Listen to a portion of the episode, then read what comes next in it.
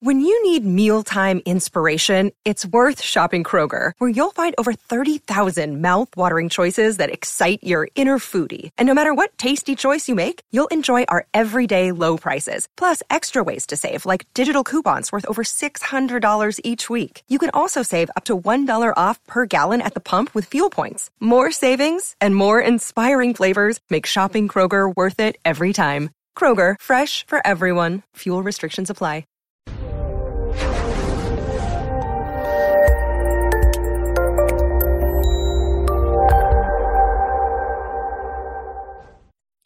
This episode was pre recorded as part of a live continuing education webinar. On demand CEUs are still available for this presentation through all CEUs.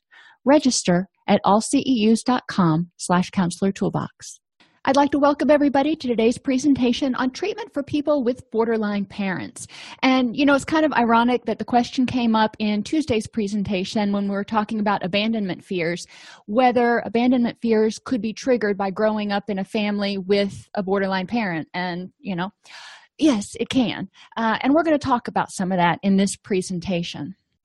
Now, this is based pretty closely, but not exactly, on surviving a borderline parent, how to heal your childhood wounds and build trust, boundaries, and self esteem. I love using this book in group. It's one of my favorite kind of go tos when I'm working with someone who may have borderline tendencies and or um, who grew up with a parent with borderline characteristics. And you know, I often say borderline characteristics, not personality disorder, because there are a lot of people who have characteristics that may not meet the clinical definition of BPD, but it's nonetheless damaging to the child and the person. So, um, you know, this is one that you can check out on um, Google Books or whatever, see what's in here. Um, it makes, and we're going to talk about how to use this as part of, uh, as an adjunct for group in working with clients who have a borderline um, parent or a parent with borderline tendencies. So, we're going to review the characteristics of BPD really quickly. Compare and contrast BPD with addictive behaviors to a certain extent. We're not going to belabor that because um, we did that a couple weeks ago. And we'll examine the ways to implement activities presented in the book in a group format. So, we're going to talk about the purpose of the activities and how you can use them not only in individual, but also, you know, if everybody has a copy of the book, it makes a great little workbook to go through. So, characteristics of BPD poorly developed or unstable self image, often associated with excess self criticism. So, uh, thinking back to Tuesday, when people have abandonment fears, they have this going on too, oftentimes, because they're looking for other people to tell them that they're okay and how they need to be in order to be okay, those conditions of worth. Difficulty recognizing the feelings and needs of others and themselves interpersonal hyper, hypersensitivity. So they're prone to feel slighted or insulted. They don't feel very good about themselves. So they're looking and listening for any inclination that you might be critical. And then they'll seize onto that because that sits or fits if you will with their self-esteem. So they grab onto that. It's also something that develops growing in growing up in a household where the parent had an unstable sense of self. Um, because the, the child learned to be extremely hypersensitive to cues, knowing that the parent could turn on a dime. Perceptions of others tend to focus on negative attributes or vulnerabilities. And this is true of the person with borderline personality disorder. But as we're going to talk about, if you're gr- growing up enmeshed in or immersed in that environment, then guess what? You're probably going to pick up some of these characteristics. And that's those are some of the things that we can work on in counseling. Intense unstable and conflicted close relationships marked by mistrust neediness and fears of abandonment. Voila. So a lot of times relationships are viewed in terms of extremes that all or none thinking the idealization or devaluation. And the person also goes between being over involved and then if they start to feel rejected they turn to devaluation and withdrawal. Um, you can see how this might be protective from a survival standpoint. We're going to look more closely at that. So what are the effects of, of these behaviors? If you have a parent who has an unstable self-image is always looking for rejection um, and is unable to attend to the needs of the child what's going to happen? The effects on others feeling inadequate despite best efforts to appease. The parent can't identify his or her own feelings and needs or attend to your feelings and needs as a child. So the person, the, the child is just like, I, I can't fix this on my own and I don't have anybody to go to. Lack of emotional boundaries. They feel responsible for the parent's happiness. Remember, we talked about um, how children, especially under the age of seven, are very egocentric. So if mom is or dad is unhappy and they've switched on to that withdrawal and devaluation, the child will oftentimes take that personally. What did I do to bring this on? Or what do I need to do in order to make this go away or make it better? And they can have guilt for personal happiness because they see their caregiver being so unhappy and they feel happy and they're kind of trying to figure out if that's okay. And generally in a household with a borderline parent that's not okay. So don't talk don't trust don't feel. And those are the characteristics also of a addicted household. Don't talk don't trust don't feel.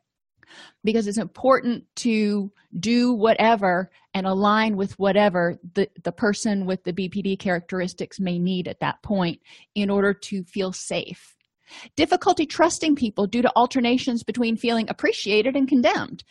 You know one day you may come home and all's oh, roses and the next day you may come home and the bottom's fallen out and you don't really know what happened or what you did differently. And uh, for adults this is confusing let alone for a child who has difficulty thinking abstractly and looking at alternate explanations which creates anxiety because the parent was unpredictable. You don't know if you're coming home to jekyll or hyde. So they become hypervigilant. They look for clues. They try to figure out what might trigger the switch um, which makes them hypervigilant in later relationships as well. They're always looking always on alert for things.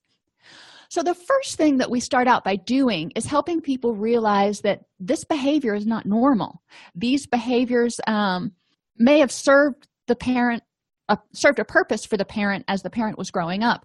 But these are not healthy behaviors for somebody to have. So we go through and discuss the function of each symptom for the parent and you know alternating between um, idealization and devaluation. This is one of the big ones. So what's the function for that? Well let's think about you know going backwards. What caused that parent to develop bpd characteristics probably they were growing up in a similar situation where there was um, either addiction or personality disordered behaviors in the household and the child didn't learn to walk that middle path. So it was always extremes. You either love me or you hate me and there were extreme conditions of worth. So alternating between ideals was the way to align with that parent and say yeah you're the greatest thing on earth or no you just suck um, looking back at some of the other characteristics neediness and fear of abandonment. Well if the person with bpd has an unstable self-image then needing to keep other people around needing to guilt them into staying around if necessary is important because if other people leave and that external validation goes away or that safety net goes away then the person with bpd is left feeling empty and nothing because they aren't able to identify who or what they are or any sort of you know sense of self. Um, we also look at difficulty recognizing the feelings and needs of others. You know this is something that develops as we get older but it's not something that necessarily develops automatically. Most of us you know get along as, as we go through but again thinking about if you have a person if you have a parent that has bpd characteristics they did not come from a healthy situation one way or another where whether it was their family of origin or their whatever. We know that bpd characteristics often develop in early childhood so we're going to stick primarily with that family of origin. But you have a child who never grew up being able to identify their own feelings and needs and they were hyper vigilant to that the feelings and needs of the um, person in their family of origin who had the dysfunctional behaviors. So they weren't as able to notice what was going on to other people. They weren't they, they never learned to label their own feelings or become mindful of themselves because they were always so worried about pacifying and keeping the peace with the person with the borderline characteristics. Um, then we move on to um, have participants identify any behaviors they have which may also resemble that symptom. So at this point, I start asking them, let's look back at your relationships and look, let's look at some of your presenting issues and see how you are recreating or how you are presenting these behaviors now. Because it's important to understand that we learned what we lived. Remember that from a couple weeks ago. So if you when you were growing up you were taught that your feelings didn't matter. You had to pacify the person the parent with the borderline characteristics then you know that's one of those things that stuck with you. So we start talking about what they're doing and then we start talking about what you could do differently. So we review and refute the takeaways providing practical cognitive and interpersonal skills. So we start looking at self-image. Um, and one of the things i actually start with is mindfulness. So they start learning how to recognize the feelings and needs of themselves and they start learning to become aware of the feelings and needs of other people. A lot of times people in um, who grew up in families with a borderline with a parent with borderline characteristics um, they have no boundaries. They are they were so concerned about trying to maintain peace trying to avoid rejection by the primary caregiver who was so important in their lives that they didn't develop any boundaries so they're not able to say no to something. They're not able to ask for what they need. So thinking to ourselves about some of linehan's work looking at um, effective interpersonal skills asking for what you need and saying no and being able to set boundaries. Then we talk about stopping and thinking. So they're learning they're starting to be able to identify some of the things in their own life that they do and how those things are causing them problems. You know they may have been protective growing up in this household with a borderline parent but now that they're not living in that household how could they potentially modify those behaviors? And are those behaviors still serving them in a way that, that's useful and helpful? We examine the effects of the borderline personality on the living conditions. So we start talking about chaos. You know if you never know if parent is going to turn on a dime you don't know if you're going to be valued or devalued today. You don't know if it's going to be laughter or screaming. You know that's really stressful to come home to. Um, that's stressful to be around in any situation. There's generally abuse and neglect whether it's physical or emotional abuse or just the parent has withdrawn and can't can't be there. They're not aware of their own needs and and feelings let alone can they even begin to imagine what the needs and feelings are of the child who is in the big scheme of things the least threatening person in their life most of the time. There are often boundary violations since the parent can't self-soothe as well. There's a lot of needing other people to make it okay for them and demanding other people do what they want in order to maintain control um, invalidation. So the child's needs and wants are often invalidated in favor of whatever the person with the borderline tendencies needs.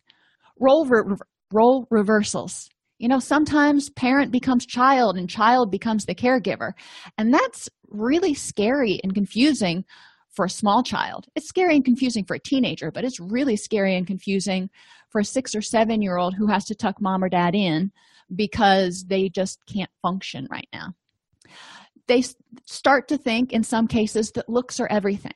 The borderline may have some little histrionic tendencies in there but puts a high premium on making sure that the facade of the family is one of perfection because they need approval from other people. It's not okay to be imperfect um, and they're hypersensitive to any sort of criticism. So if the child in that family presents any sort of weakness or does something wrong that is taken as a huge affront to the family. And there's keen perception. People are hyper vigilant of everybody's wants you know everybody's rhythms if you will. They may not exactly know what they need or what their feelings are but a lot of times the people in the family are very hyper vigilant to what's going on with the person with the borderline characteristics because they don't want the explosion the explosion is usually devastating it's not just a little firecracker Okay, so that's what happens. That's what we're looking at when you've got a person growing up in a um, family with a borderline parent. But what do we do about it? So, the six seeds to grow a healthy child. Now, a lot of our clients are, are adults. So, that ship has done sailed. What do we do about it? Well, I tell them they need to reparent themselves. It's not fair. And, you know, it can kind of suck sometimes.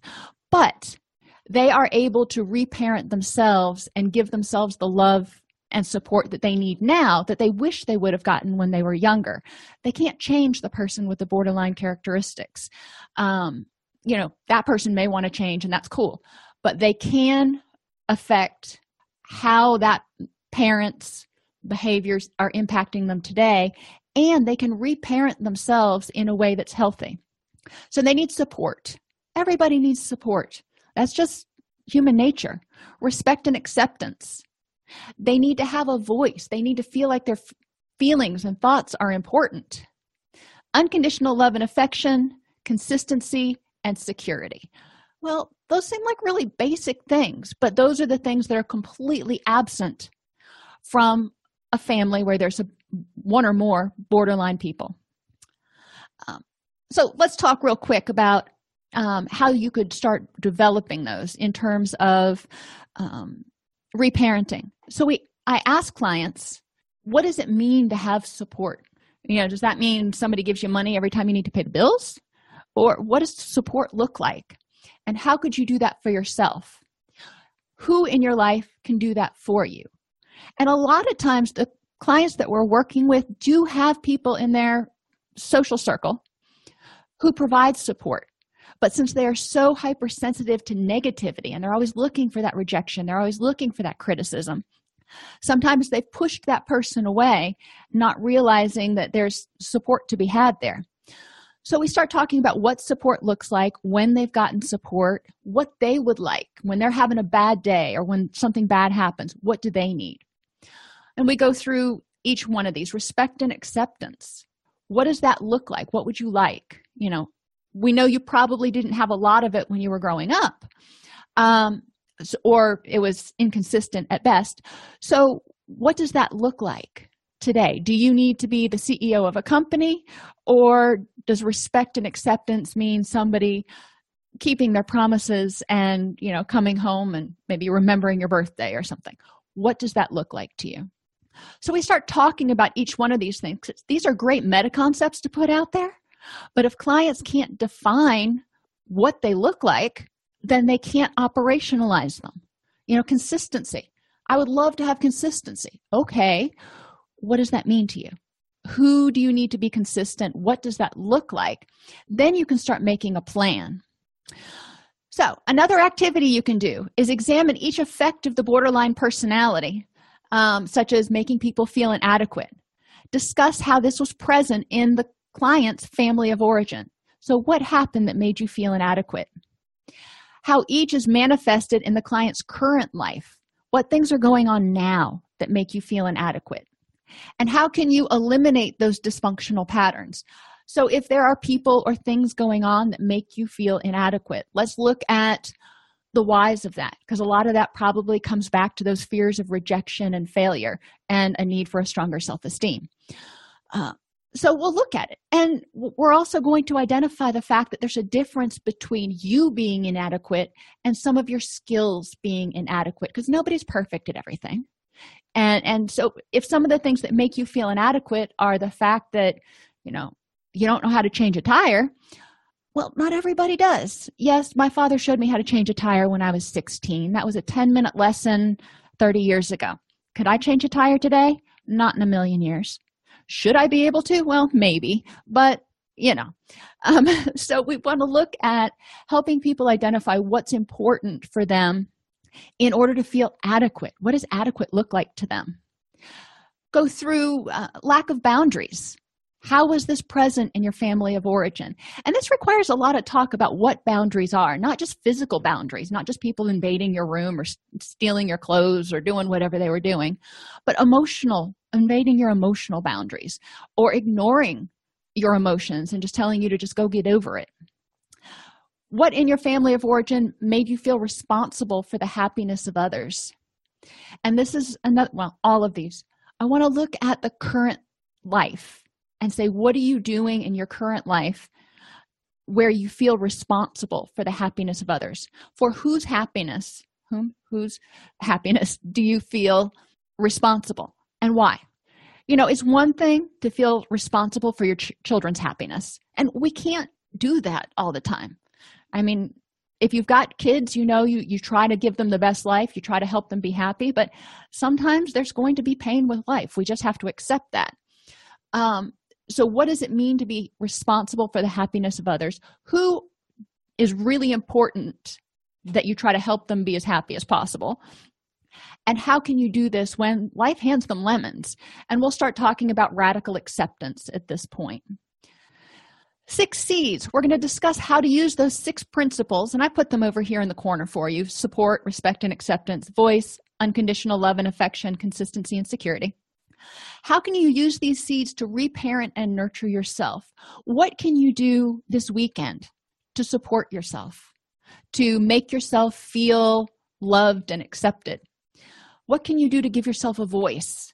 You know maybe you go out on the on the weekends with your family and you just always go along with whatever they want to do but you want to really want to do something or you have an opinion. How can you make your voice heard? Um, unconditional love and affection. This is one that is easy to teach but hard to implement.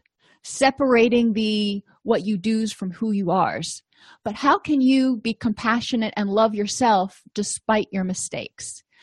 I'm more verbal go figure uh, than a lot of people. And you know i can do uh, memes i can do collages. Those are things i like to do not everybody likes to do those. So think about or ask your clients to think about ways that they can um, create a journal or create a collage that represents for them what's good about them that unconditional love and to remind themselves what can you have that you can look at every day to remind yourself that you're lovable for who you are not what you can do but for being a kind person for being a human being. What can you do to nurture your healthy relationships so again that goes back to these things because yes we need to first develop that relationship with ourselves and nurture ourselves but in our relationships with others we need to provide support respect voice unconditional love consistency and to a certain extent security. And you know that kind of goes with trust. The third thing we talk about is preventing vulnerabilities. And you remember vulnerabilities are those things that make you more likely to get upset to get angry because you're worn down for whatever reason. You are overtired. You're not eating the right um, you're not eating the right diet and giving your body enough building blocks. You've just gotten worn down from burning the candle at both ends. Whatever the case may be you want to look at that and say what can you do using these six character six things what can you do to prevent vulnerabilities in yourself? And sometimes that comes back to being willing to love yourself enough and be compassionate if you want to use that instead of affection be compassionate enough with yourself to say you know what? I can't do that today. Or i need to take i need to take a couple days off because i just i can't do it and i'm going to go down a bad a bad hole if or a bad path if i keep on this way group three i use the stop and think resiliency builders. What helps you bounce back up when you've had a bad day? What helps you bounce back up when you've had a setback for some reason? You've had a relationship breakup you got into a fight with your best friend. What can help you rebound? Um, and i ask them to think about what they've done before and it may only help them for 10 minutes. It may only help them for 30 minutes but that's 10 or 30 minutes more than nothing so we start there we also look at vulnerabilities and um, the improve and accepts acronyms in dbt for distress tolerance because a lot of times if clients can get through that emotional mind when they're just you know freaking out they can calm down and get into their wise mind, then they can figure out what to do to bounce back. But while they are still emotionally dysregulated, they're going to have a hard time thinking about that. So we use the distress tolerance techniques to help them kind of de escalate.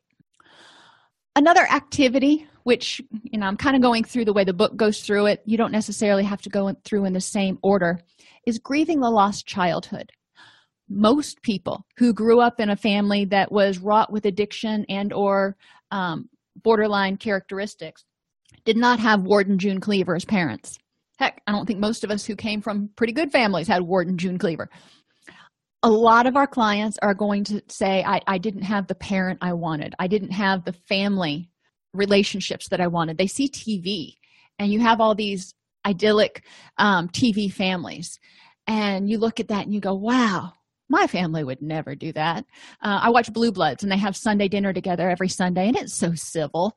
And i'm looking at that going wow what would that be like? Um, but we want to help people understand that whatever their ideal was in their head for a childhood you know most people didn't get that idyllic childhood. So they need to grieve whatever they didn't have and start moving on. Um, because you can't go back and be a kid again. You can be better to yourself in the present but you can't go back through high school or whatever it was review the messages received in childhood about dealing with losses. Now think about clients you've worked with with borderline tendencies.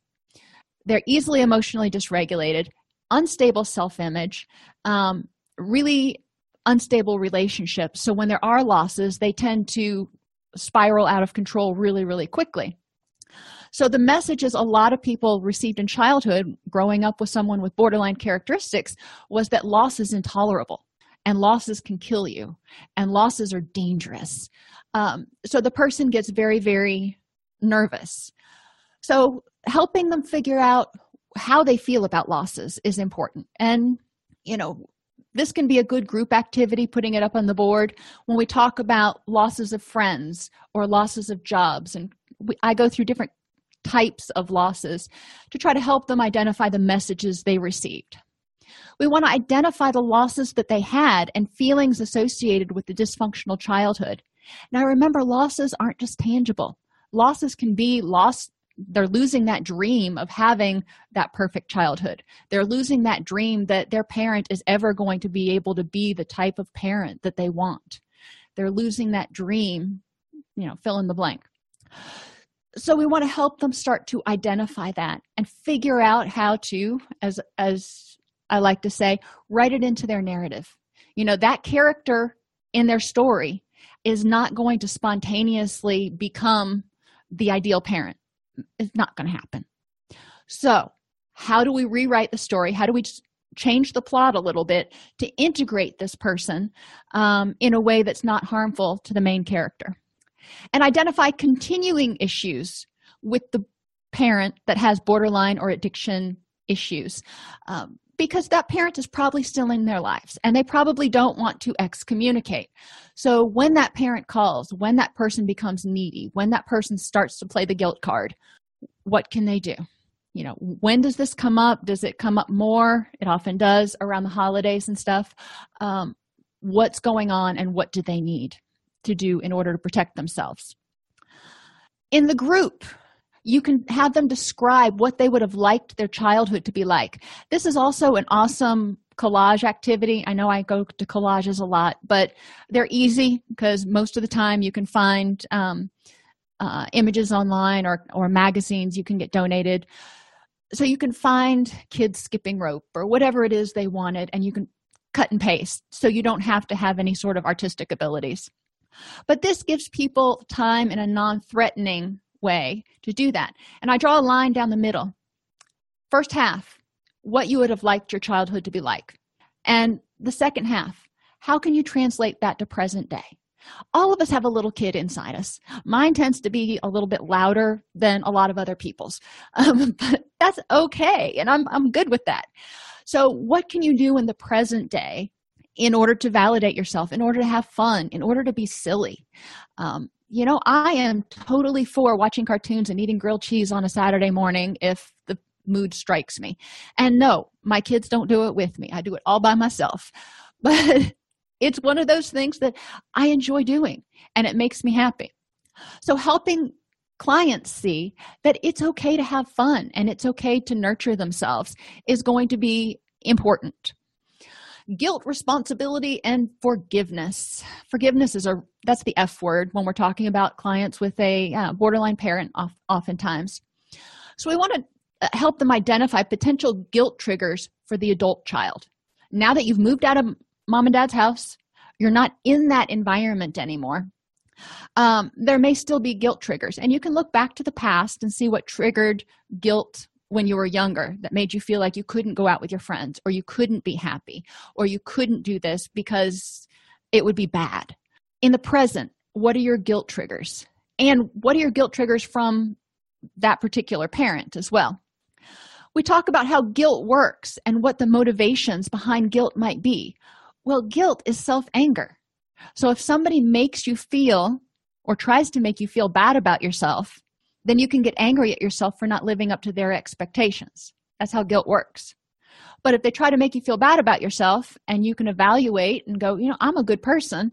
I just cannot do that right now for my own safety sanity whatever. That's not something i can do and i need to be able to take care of me. And that's huge. I mean that's that's like way down the road for clients growing up coming from that kind of environment to be able to set boundaries and say you know what? For my own mental health i need to set this boundary right now and say no. We identify and discuss different origins of guilt. And again this goes back to looking at what did your parent guilt you for when you were growing up? When you feel guilty and sometimes i encourage them to spend a week keeping a guilt journal about even the things that they feel just a little bit guilty for. Like i threw away a plastic container the other day and i felt guilty for it because i didn't walk out to the garage and put it in the recycling you know guilt is is sneaky. It comes up a lot. So i want to know what are all the things that trigger their guilt and then we'll start talking about those.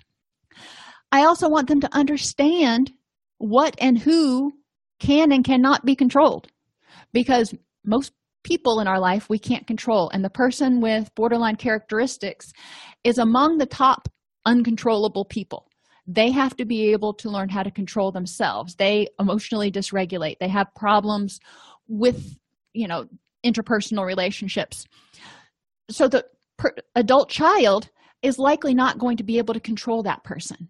And they need to be able to set that boundary or be able to recognize that you know what? I am me. I am not responsible for how you feel. Um, explore the issues of guilt and responsibility which you know like i just said what are you responsible for? If you make a promise you're responsible for keeping it? Sure.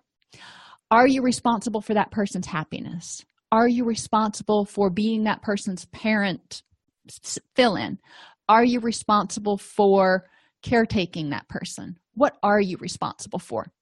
And then we look at in terms of you what are you responsible for? And that goes back to preventing the vulnerabilities taking care of themselves and trying to work on themselves. Um, and then we move on to forgiveness. And you know a lot of times they say forgiveness is for you not for the other person.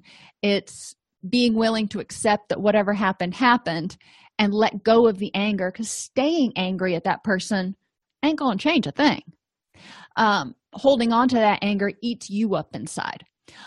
There are a lot of memes. Um, i mean that's one good thing about the internet. If you go you can find a lot of good memes about anger and forgiveness. Um, helping clients come to their own definition and understanding of what forgiveness is. Because most clients come in and say forgiveness means saying that whatever happened was okay. You know it may not be okay but it was and you can't you know it happened and you can't change the past. So if you can't change it what are you going to do about it so it doesn't eat you alive from the inside in the present? That's usually a whole group right there or maybe two on forgiveness. Um, and they need to also learn to forgive themselves because they probably have done some things that they're not so proud of or failed to do some things that they're not so proud of. Um, so it's important for them to be able to learn how to forgive themselves and not feel guilty about every mistake, every misstep, every sneeze in the wrong direction. We complete an ABC worksheet exploring beliefs about guilt. So I usually start out just by using the, main whiteboard and I write down the ABCs and I say, okay, what's one thing you feel guilty about? And we'll put it up there and we'll work through the ABCs a is the activating event what they feel guilty about c is they feel guilty what are the automatic beliefs that led them to feel guilty? Then we go through and dispute and evaluate using the prompts that are in the book but you can pretty much guess what the prompts are for why is it that you feel guilty? In what ways what happened in your past that makes you feel guilty about this now? Another way you can look at it is using um, concepts about personal responsibility as group discussion starters because a lot of times clients feel guilty um, because they're overly responsible. They feel responsible for their parents happiness. They can't make their parent happy ergo they feel guilty. So we start going back to those th- things and people you can and cannot change and identify what things in life are you responsible for. And oftentimes it's not a really long list once you get down to it. You you start out and people are throwing in everything in the kitchen sink. And then you can go back and dispute those and go are you really responsible for this? Um, or is it wholly your responsibility? Or is some of this falling on one or more other people? Encouraging clients to take ownership for things that are that they're feeling that they're wanting and they're needing is really important. Um, there are some statements that are in the book on taking ownership that you can post around on the um, flip chart papers and refer to them when people are p- feeling powerless or not taking ownership. And a lot of them are statements that you would use to address distress intolerant thoughts, such as instead of, I can't handle this, saying, I have handled things like this before, or this is difficult, but I can do this. So they take ownership of what they need to, they take ownership of what is in their control, but they also identify those things that are out of control that they can't hang hang on to. Another activity i kind of do in here i have them go through the serenity prayer. And when something happens i go okay um, let's look at what things can you change? What things are you unable to change in this situation? And how do you develop an acceptance that this is the way things are and the courage to change the things you need to. Um, so that's kind of a different cognitive way of helping people take ownership but not be overly responsible. And the f word why forgive? Um, so we look at reasons why it's important to forgive other people. For example like we talked about um, if you stay angry it drains your energy. Staying angry isn't going to change anything. You know is probably just going to drive a wedge a bigger wedge between you and that person but it's not going to change their behavior. So there are a lot of questions in the book that you can go through or you can make up your own questions that identify reasons why it's important to forgive other people not just the parent with the borderline tendencies but anybody else in your life and yourself. Why is it so detrimental to hold on to anger and guilt and resentment we examine the function of, function of anger and how it works. It's protective. Fight or flight it's there for a reason. And we talk about the many faces of anger. I mean anger is anger guilt resentment rage envy jealousy. Yeah envy and jealousy. You got it. Because you're angry at somebody else for having something you want or you're angry at yourself for not having something that somebody else has. So anger is kind of sneaky it comes in a lot of different um, different faces.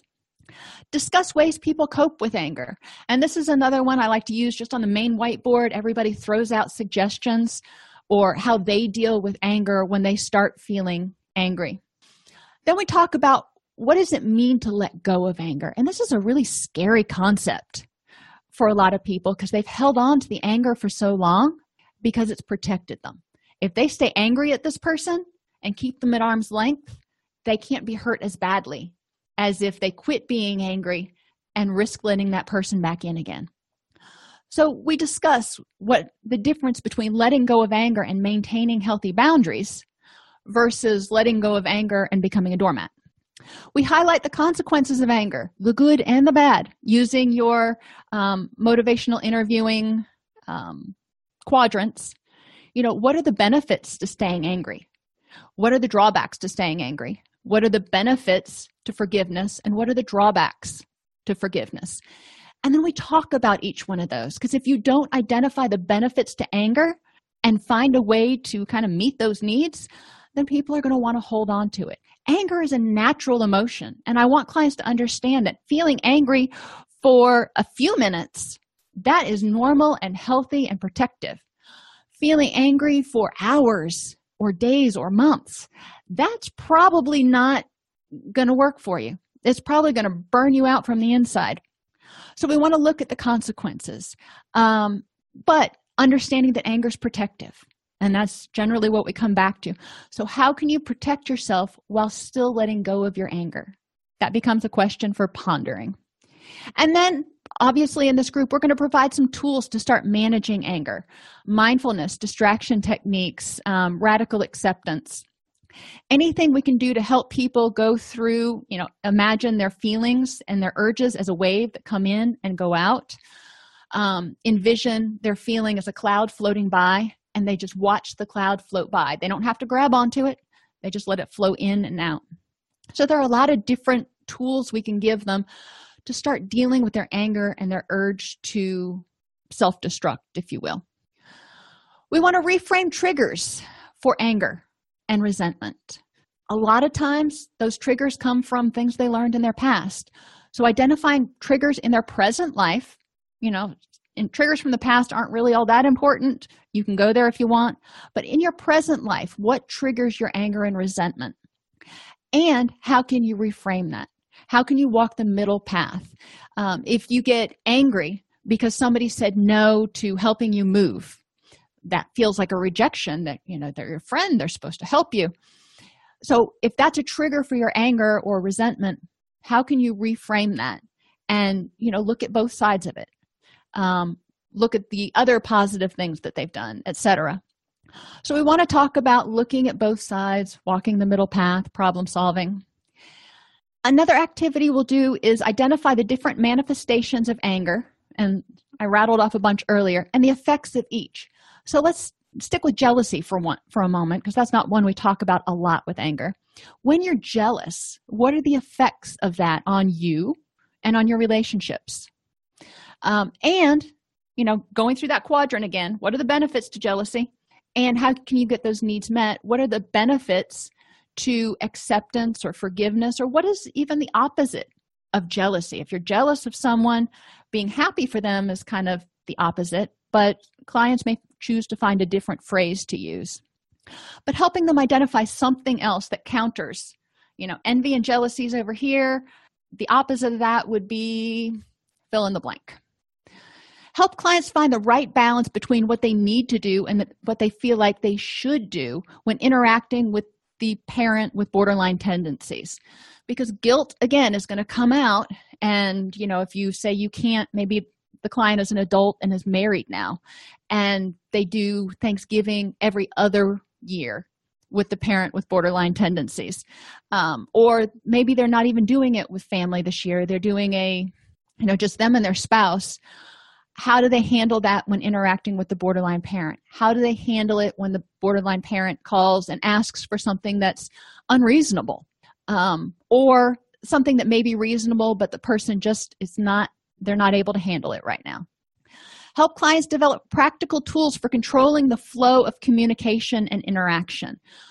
Remember when the parent with borderline tendencies starts to spiral all of a sudden those text messages are going to go from 0 to 150 the emails are going to just start coming in. And a lot of times the texts and the emails it's like the person the person's having a dialogue with you or with the adult child but they're not.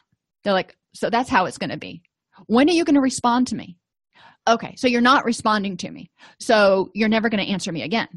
Okay. Um, and you know we kind of joke about these text messages in terms of you know how teenagers may behave but you'll see this too in in adults with borderline tendencies and how they interact with other people in their life. Um, so we want to help them figure out how do you control the flow of communication? Maybe only checking your email once a day. Or you know that's going to be a brainstorming session depending on how they interact with their uh, borderline parent. Use the metaphor of changing the dance from a waltz to a tango. Um, you need to be able to take control of that relationship. You know think of the tango there one per- partner is very strongly leading the other partner across the dance floor as opposed to just gently kind of going with the flow. The part the adult child needs to be able to be a strong lead needs to be present and accepting and leading and validating but also be able to you know set those boundaries and encourage them to write a personal bill of rights what do you have the right to? Do you have the right to be happy? Do you have the right to not answer your phone at two in the morning? Do you have the right to you know, whatever it is that they think they have the right to. Sometimes this does better as an individual activity. I've found that it can be really fun to do as as a group activity. We write the bill of bill of rights on the whiteboard and then people pick and choose the ones that they feel fit for them. Um, but you know it can be a, a pretty lighthearted activity sometimes. Um, identify the ways that the parent with the borderline personality violates boundaries and discuss ways to deal with this and associated feelings of anger and guilt. So, if the parent with borderline tendencies calls and starts freaking out that you're not going to be here for Thanksgiving, you must not love me anymore, um, I don't know how I can go on, da da da da da, they start spiraling out of control, they get angry, start shouting that you're a good for nothing, ungrateful, blah, blah, blah. Wow, that's impactful. I don't care who you are and how good your boundaries are. That's going to be tough. So, okay, how do you set boundaries with that person? How do you not take verbal abuse? And then when you get off that phone call how do you deal with those feelings of guilt? Because there's a, a, little kid inside of you that still is cowering in the corner going i'm sorry. I'll do it. Whatever. Just don't be mad. Um, so it's important for people to be able to set self-soothe that inner child if you will um, and say you know what? It's okay that person is an adult and they're responsible for their own feelings easier said than done. But these are things that you need to talk about. How do you handle it? When you get off the phone or get an email from the borderline parent that kind of throws you off kilter. And encourage people to discuss it. When they get one um, you know how how they handled it what they wish they would have done differently etc and then guess what? We're going to define what a healthy relationship with a parent would look like and have the clients identify aspects that are important to them and learn to tango. They need to be their own parent. They need to be their own person that says, You need to do this, and that's okay. Other people may get angry, but that's okay. Going back over that Bill of Rights, um, what you want to do is start identifying how to communicate those needs to the parent or to the borderline parent and how to handle it if those rights aren't respected. And if you've worked with clients with borderline tendencies, you know it can get ugly really quickly. And the client, especially if the parent spirals into some sort of suicide attempt or something, the client is going to feel, feel very guilty. And there's all kinds of legal issues and everything that gets ugly. But we need to help clients understand what they're responsible for versus what the other adult is responsible for. You know, might they need to call for a well-being check? Might they maybe you know i don't know that situation. But how do you handle it in a way that you can feel okay? Identify triggers for the borderline parent and their functions and ways to prevent triggering them without sacrificing yourself. So thinking back what is it that throws your borderline parent into a rage or into a guilt onslaught? All right what's the function of that to keep you from going away, to keep control over you, to get validation. What is the benefit to that behavior to that parent? And how else can you do it now um, in, in a way that keeps you from having to sacrifice yourself and your needs and your sanity? When there's resistance and rages, you want to probably role play these in class because a lot of times people coming from that environment they grew up in it for 16 18 years so now when it happens they're kind of thrown back into that childhood state and there's a bit okay just stop. Stop being angry. Stop screaming. Stop doing whatever. So it's going to be important to role play these new strategies for boundary setting so it doesn't get into a screaming match or a power struggle or whatever. Process after the role play what self statements were helpful in retaining composure because the person's going to be ha- having to be talking to the parent with the borderline tendencies and at the same time going you got this. You're a grown up now. She's responsible for her own feelings. Whatever self statements that they need to tell themselves.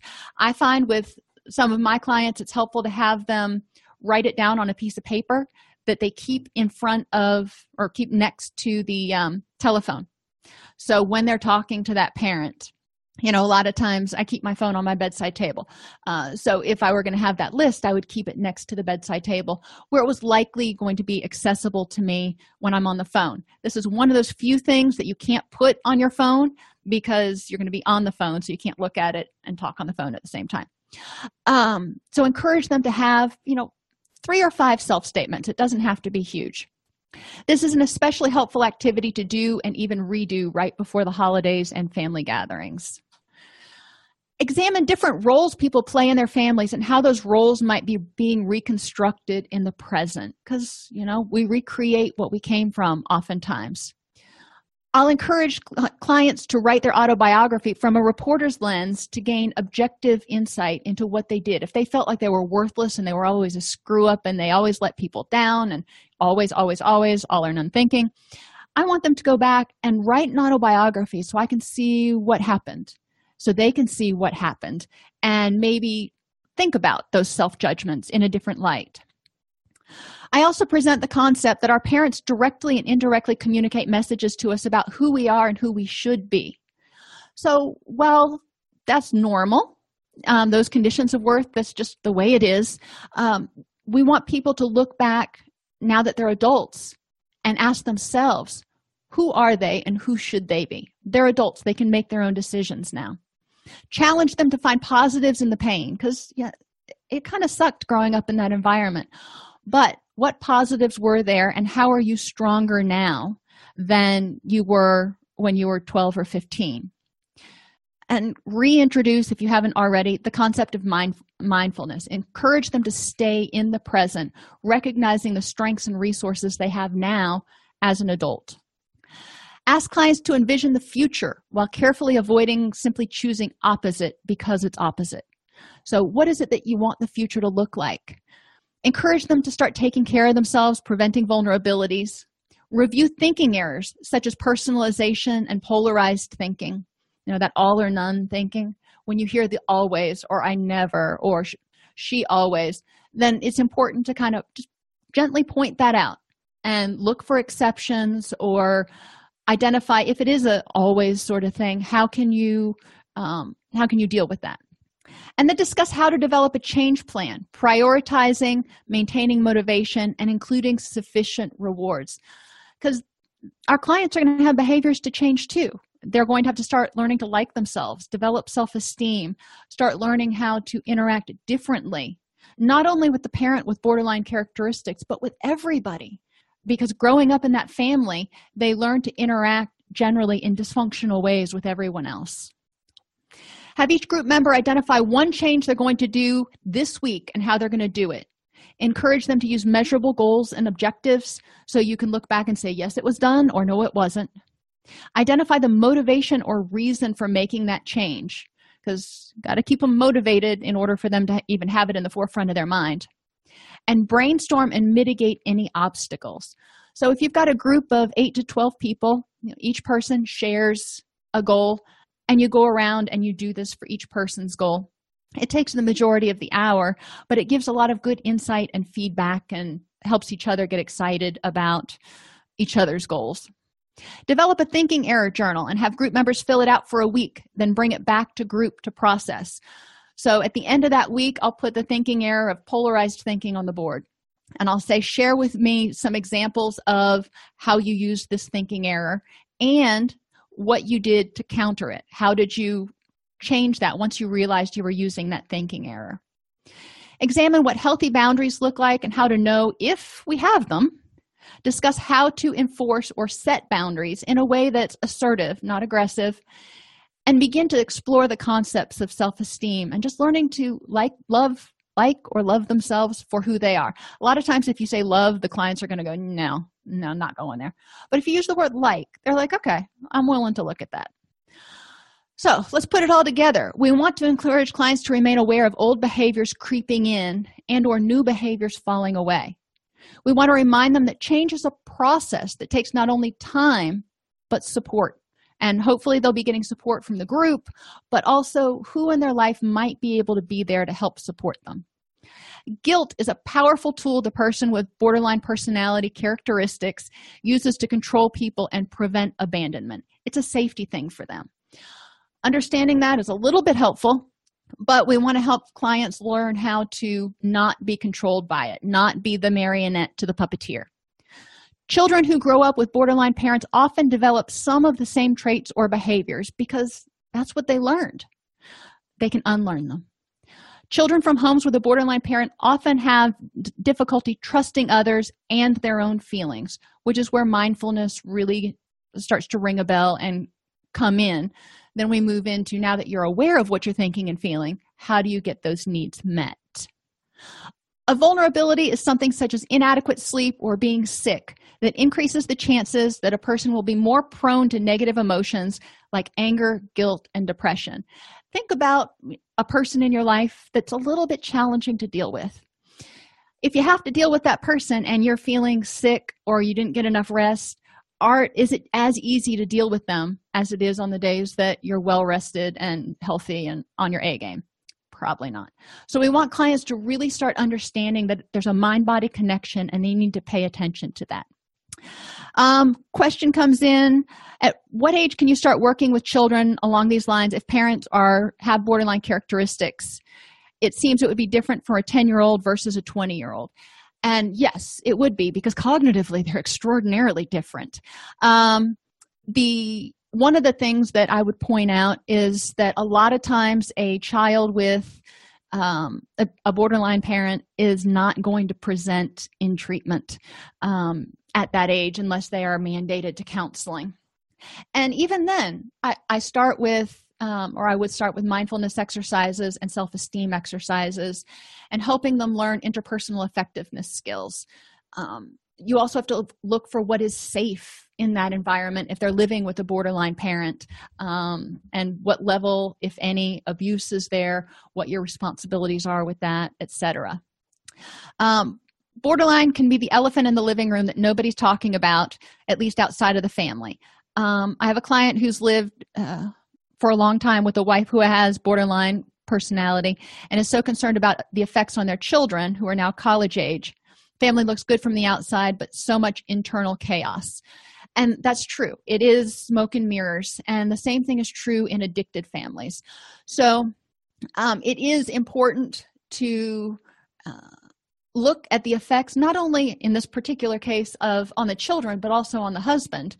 And you know what can you do about it now for everybody's safety and sanity? The children are college age which i'm assuming they've moved out of the house um, or or are able to move out of the house if they should absolutely have to.